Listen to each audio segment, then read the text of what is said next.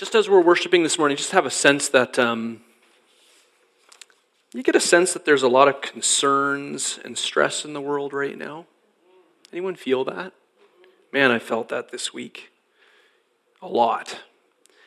And then Dave and Linda were singing songs about taking our concerns and our pains to Jesus. And I wonder, I think I complain to people a lot more than I should, and I complain to Jesus a lot less than I should.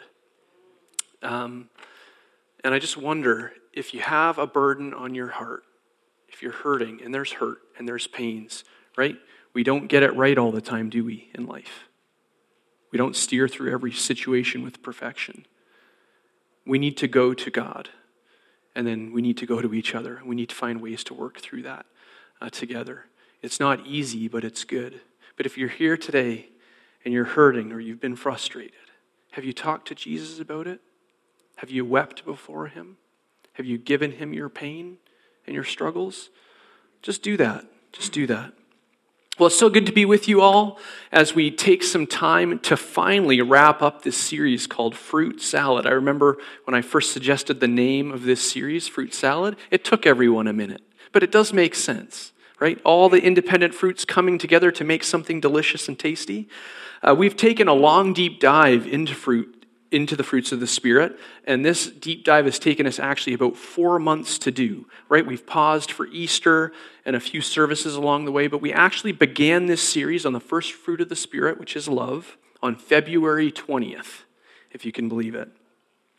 And as we kicked that series off, I had mentioned that as we journeyed through, we would have certain fruits of the Spirit that would be kind of like our favorites. Like for me, like I, I like uh, pineapple a lot. I like melons, and I'm not a huge raspberry guy. I like them in pies, but like just independent on their salad, like I would, you know. And then I'm going to have other fruits.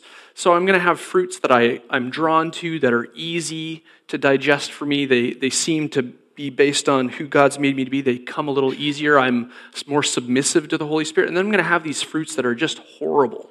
I have so much learning to do, I have so much growth to encounter. I need to empty myself of so much and allow the Holy Spirit to come in and do more work in and through my life. And we also talked about this, this idea of the fruit of the Spirit over the fruit of this world and how the work that we're called to do as Jesus followers is the work of allowing us to have the posture of a submissive spirit so that the, the Holy Spirit and so that so that can be what can make their home in us, right?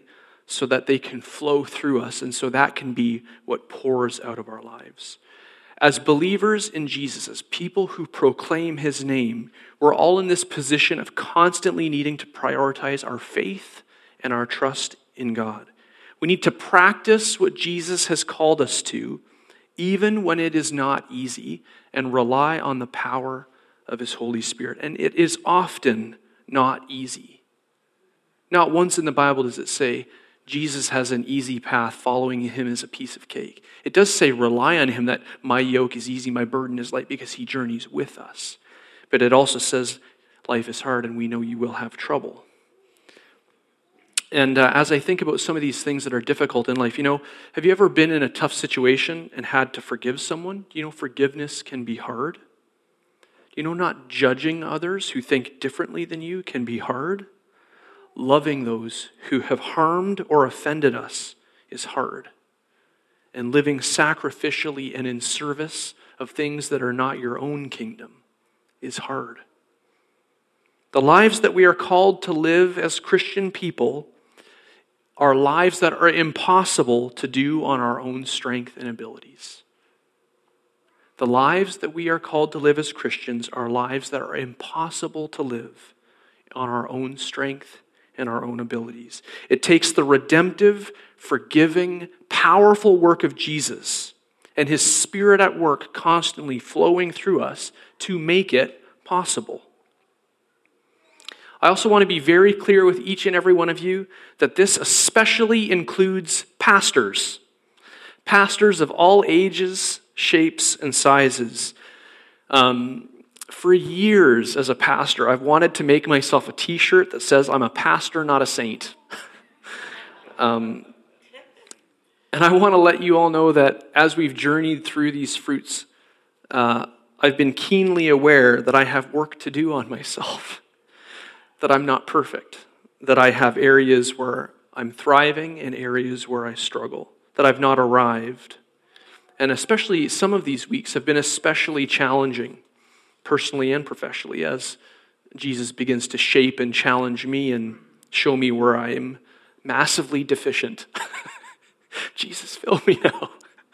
Um, if you've ever hung out with ministry leaders or pastors or had a pastor as a close personal friend, I think one of the struggles that would be constantly identified in this career path is the burden or the feeling of the burden of perpetual perfection. And uh, so I stand before you today as a leader who wants to take these things seriously. I want to take them to heart. I want to live out my faith authentically, and I want to live it out practically. I want to try to set an example for others, but I'm also going to do that imperfectly. And as a church family and as Christ followers, we're all called to do this together. All these same things, all these same pressures I just identified for myself or within pastoral ministry, we're all called to. Are there any times as you've journeyed through your life as a Christian that you've just thought, why, after all this time following Jesus, am I still so bad at it? Um, have any of you ever felt this way? That you're just missing the mark? You go through maybe weeks or months and you're just like, it is just not clicking for me. I'm really struggling with this. Um, after all this time in ministry, after all this time serving Jesus, I often feel like I have so much more now to learn and to surrender uh, than I felt like when I first began my journey. And it's this funny, funny journey. Being a Christian is funny. In, in some ways, we make all this progress and we do learn more. And God does shape us. And in other ways, I just still feel like an infant. And the more I learn about God, the, the more distance I feel like I have to go. So it's good then that if we ever feel this way or when we have these seasons, I can read verses. Verses like Psalms 46, verse 1, which said, God is our refuge and strength, our ever present help in trouble. Amen. Thank you, God. Okay. Thank you. Thank you, Jesus, that you're there to help me and support me, to love me, to care for me, and to hold me when things are hard. Thank you that there's verses like Hebrews 4 14 to 16 that says, Therefore, since we have a great high priest who has ascended into heaven, Jesus the Son of God, let us hold firmly to the faith we profess. For we do not have a high priest who is unable to empathize with our weaknesses, but we have one who has been tempted in every way, just as we are, yet he did not sin. Let us then approach God's throne of grace with confidence so that we may receive mercy and find the grace to help us in our time of need. As we wrap up this series, as we try to live lives that submit to Christ, as we try to uh, empty ourselves of the stuff that shouldn't be there and make room for the Holy Spirit to flow through us with the gifts of His Spirit, uh, we need to remember that our Savior is present and here right now.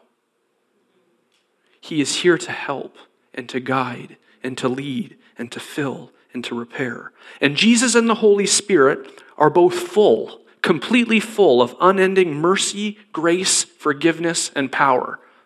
Amen? Jesus wants deep and fruitful relationship with you every day for your whole life. He created you and he loves you. No matter how many times you have failed, no matter how many times you struggle, he is right there to empower you, to pick you up, and help you to live life in His kingdom once more. That is good news. You know, the good news that we find as Christians when we meet Jesus continues to be the good news that continues to redeem and save us every day. Thank you, God. So, whatever, whatever you came in here with today, whatever you walked in with, any pain or any victory, Jesus will stand with you and beside you, and he is not ashamed of you. He wants to do life with you. And we just have to say yes every day, every moment. When things are going well, when we're struggling, say yes to him. And that is really what we're trying to do. That is what we're trying to do here at Grand Valley Church, imperfectly, learning how to do it better and better. We want to be the kind of church, as a reminder to you all, that is passionate about being with Jesus and encountering the powerful presence of God. We want to be a church where we become like Jesus, that is having our character be shaped by the Spirit so that we look like Jesus and the Spirit and the Father as we go through our lives. And we want to be a church that behaves like Jesus, that does the things outward in a visible way that Jesus would do. Whether it's seeing people redeemed and healed and loved even when it's difficult, um, or uh, leading others to Him, sharing His good news, or just simply living outwardly, expressing the fruits and the gifts of the Spirit in practical everyday life. Right? As we've journeyed through this series, we're going to move into another series uh, very soon, as Ralph mentioned. It's on the Holy Spirit, and it's going to really take us into the time of Pentecost. And all of these series that we've been focusing on the fruit, the person of the Spirit, the gifts of the Spirit all these things belong in the being category. Becoming, excuse me, becoming like Jesus. Because they all have to do with how our character is transformed and shaped, right? This is a big deal because what is in our character spills out as we move through life and get bumped. And I started this series with the image of these cups on either side of the stage that are full. Do you remember when I did that? Well, what happens, right? What happens as we go through life if our character is what's in us? If I start to shake this too much, what's going to happen? It's going to spill a little. It's going to get all over everything, isn't it? And that's the cup analogy. And so it's really, really important in this discipleship process. Whoa, that could have been bad. Um, that we constantly surrender our lives in an ongoing way to becoming like Him because what is in us spills out of us and gets on everything. And that's good news if we're full of the right stuff, and it's bad news if we're really struggling. Because just like we can spread goodness and love and peace and joy and self control, we can also spill anxiety, fear, uh, harmful words, destruction. So we need to be in constant submission to Jesus and His Spirit as we endeavor to become like Him. Long after this series is finished, long after we've wrapped up this journey of the fruits of the Spirit, we're still going to be at it, committing ourselves to learning and growing every day. Because discipleship will be the pursuit of our lifetime as Christ followers. Discipleship will be the pursuit of our lifetime as Christ followers. And I'm here to say, if you're listening online, this church has not gotten it right perfect. We're not perfect yet. We don't have it all figured out. We still have a ways to go. But we're going to keep pushing and keep growing and keep learning and keep submitting because we want to get it right. We want to follow you, Jesus, with excellence, with love, and with power. So, with that as an intro, how about we take a look at self control? Don't worry, I know it's Mother's Day, and I will obey Ralph's good suggestion and not keep you here too, too long today. There's a pastor and author by the name of David Mathis who said this true self control is not about bringing ourselves under our own control, but under the power of Christ. Last week, Ralph did such a beautiful job of preaching on gentleness. It was a beautiful sermon. If you missed it and you weren't here, uh, go back to our podcast and give it a listen. It was fabulous. So, gentleness and self control, or self discipline, as it's often referred to in other uh, Bible passages or translations, are quite related in that they're not about meek, meekness or weakness, but they are about holding great power under control.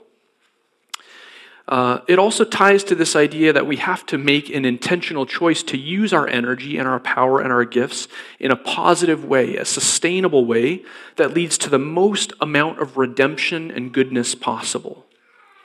A serious discussion on self control also asks the question who do we submit to and who do we serve? Who or what are we allowing to control us? The love and the self control of the Holy Spirit is here and present to serve us and equip us. The love and the self control of the Spirit is also here to serve and equip the church and the mission of God's kingdom. When we think of God's power, when we think of the Holy Spirit, is his presence showing up with gentleness and under self control how we imagine it? I often don't, don't think of that. I don't think of the Holy Spirit, if He was to just show up and manifest His presence and power, that it would show up in gentleness and with self control. I want to be really clear with everyone, and I, I want to be a little careful. And I want to say very clearly I am not trying to limit the Holy Spirit's power. I'm not trying to limit his gifts, the manifestations of the Holy Spirit, or his presence in any way. But I do want to shut down fear. Fear that any one of us may have with fully trusting God and the Spirit, so that we potentially don't experience anything new from him. There's a verse in 2 Timothy 1 to 7. Maybe a bunch of you know it. It's a verse I love. It's been a bit of a life verse for me. It says in the New Century Version God did not give us a spirit that makes us afraid, but a spirit of power, love, and self control in this translation. Which is oddly ideal for my purposes this morning, I, I admit. Okay? God did not give us a spirit that makes us afraid, but a spirit of power, love, and self control. So, who is the spirit that God gave us? What does it say? Who is that spirit? The Holy Spirit. It's not just random spirits of love and power and joy. It's the Holy Spirit. It's the person of the Holy Spirit, right? That's who God gave us. What does it say that this Spirit does not lead us to? So, if this Spirit comes and manifests His presence amongst us, does it lead to fear? Does it lead to anxiety? Does it lead to pain? No. Do we believe that? Are we maybe afraid or nervous sometimes about what would happen if Jesus' presence just showed up? What does the Spirit do? What does it say that the Spirit does in this verse? He fills us with what? Power. He fills us with great power and great love and great control. Whoa, that's weird. Great power, great love, and great self control. You know why? The God that we worship is communal and personal. He wants relationship with you as individuals, but he wants relationship with us collectively. And it doesn't matter what background you've come from, if you're Pentecostal, if you're Baptist, if you're Anglican, it does not matter. The Spirit wants relationship with everyone. And as believers, no matter where we're from, we're all connected to the same Spirit, and it's necessary for each one of us. We can actually not live out the words and ways of Jesus without the Spirit. It cannot happen. This means that the love, when the love and power of God is manifest in our services, it's a communal experience as well as a deeply personal one at the same time.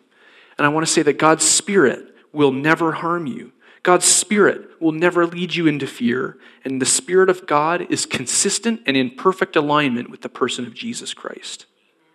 The Holy Spirit, when He comes, is not going to do something in one corner of the room that is setting someone free in love and power, and then in another corner of the room causing pain and confusion.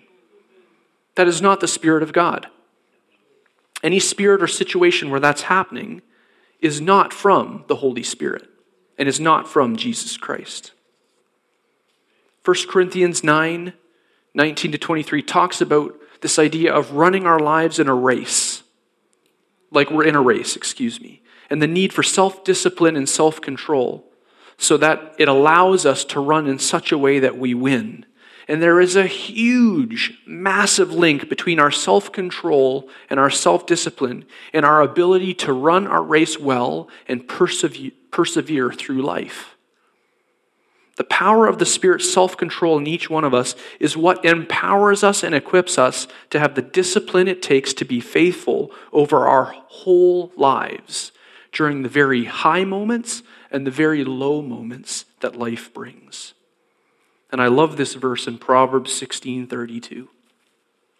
This verse, the more I read it, the more it gives me something to think about. It says, "Better a patient person than a warrior, one with self-control than the one who takes a city." I have to process that for a while actually, because I kind of want to take this city for Jesus and I kind of want to do all this stuff that's like big and important for him. Better a patient person than a warrior, one with self control than one who takes a city. Excuse me while I chew on that for a few months. Um, I want to say, though, that verses like this are good news for us all because have you ever felt that your life can be a bit frantic? Have you ever felt that? Just life kind of scaling more and more out of control? I want to say that God is not. God is not frantic. He is patient and He is controlled. And He knows the outcome and He's not in a rush. He calls us into a journey that is one step and one day at a time. A journey where we're invited into partnership with someone that we can count on, who is constant, who does not waver across time and circumstances like we are prone to do.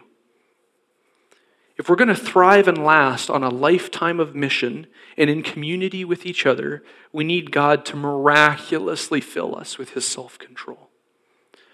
Our self control is the exercise of inner strength under the direction of the Holy Spirit's sound judgment that enables us to do, think, and say the things that are pleasing to God. Can I say that one more time?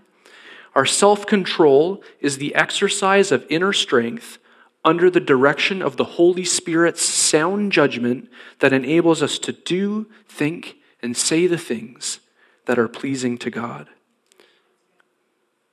It is good. I like it.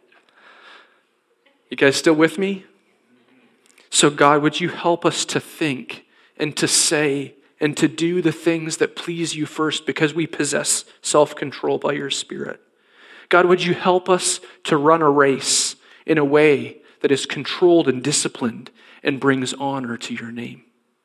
Can I get an amen? Amen. As we wrap up today, not just on this idea of self control, but on this series of the fruits of the Spirit, I want to read a passage for you all that's out of Romans 8. Romans 8, 1 to 17. And I want to close in a prayer, asking that God would fill us with His Spirit, the Spirit full of the fruits of the Spirit, the full, Spirit that is full of the gifts that we need to thrive in our lives so that we can live for Him effectively. The passage heading, actually, if you see it in your Bible, might even read something like life in the Spirit. Life in the Spirit. Here it is, Romans 8, 1 to 17. Therefore, there is now no condemnation for those who are in Christ Jesus, because through Christ Jesus, the law of the Spirit who gives life has set you free from the law of sin and death. For what the law was powerless to do because it was weakened by the flesh, God did by sending his own Son in the likeness of sinful flesh as a sin offering. And so he condemned sin in the flesh in order that the righteousness requirement righteous requirement of the law may be fully met in us. We do not live according to the flesh, but according to the Spirit. Those who live according to the flesh have their minds sets, set on what the flesh desires, but those who live in accordance with the Spirit have their minds set on what the Spirit desires. The mind governed by the flesh is death, but the mind governed by the Spirit is life and peace. The mind governed by the flesh is hostile to God it does not submit to God's law, nor can it do so. Those who are in the realm of the flesh cannot please God. You, however, are not in the realm of the flesh, but are in the realm of the Spirit, if indeed the Spirit of God lives within you. And if anyone does not have the Spirit of Christ, they do not belong to Christ. But if Christ is in you, then even though your body is subject to death because of sin, the, ra- the raised Jesus gives life because of righteousness. And if the spirit of him who raised Jesus from the dead is living in you, he who raised Christ from the dead will also give life to your mortal bodies because of his spirit who lives in you. Therefore, brothers and sisters, we have an obligation, but it is not to the flesh to live according to it. For if you live according to the flesh, you will die. Ugh. Yeah, that's a smack. If you live according to the flesh, you will die. But if by the Spirit you put to death the misdeeds of the body, you will live.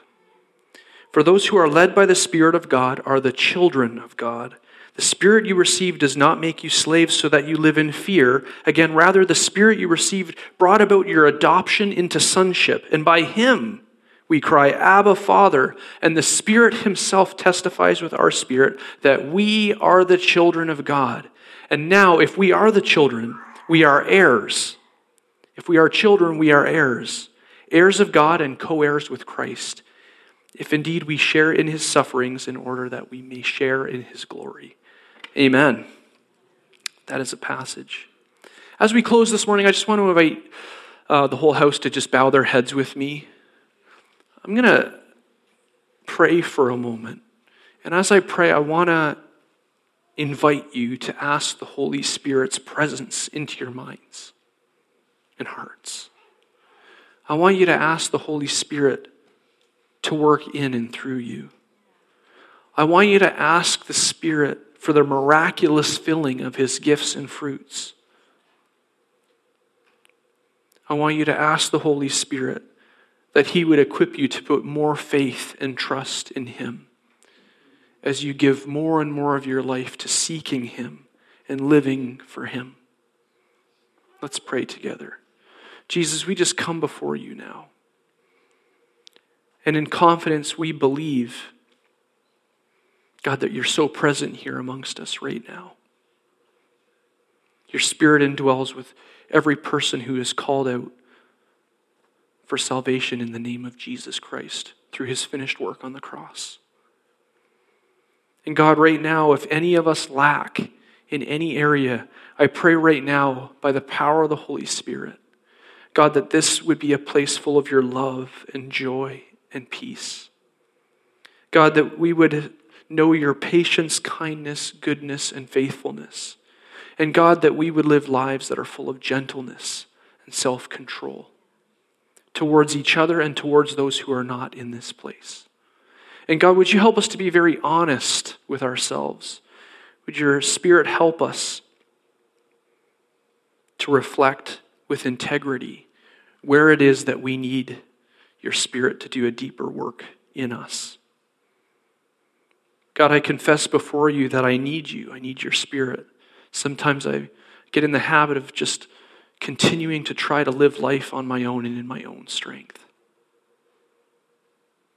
And that leads to death, to frustration, to things that are not from you and not from your kingdom. God, I pray that as we submit our lives to you, you would equip us for the journey that you have us on.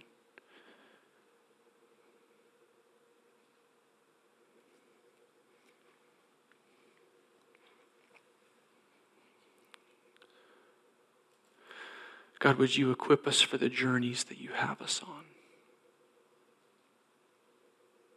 Would you help me to live a life of love, of joy, of peace, of patience, of kindness, of goodness?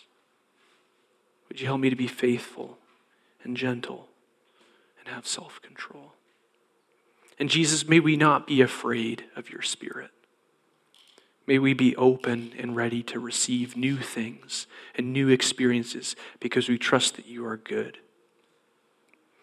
We're so thankful, Jesus, for what you have blessed us with, for what you have given us. And we say thank you, Jesus. Thank you, Jesus, for everything that you have done.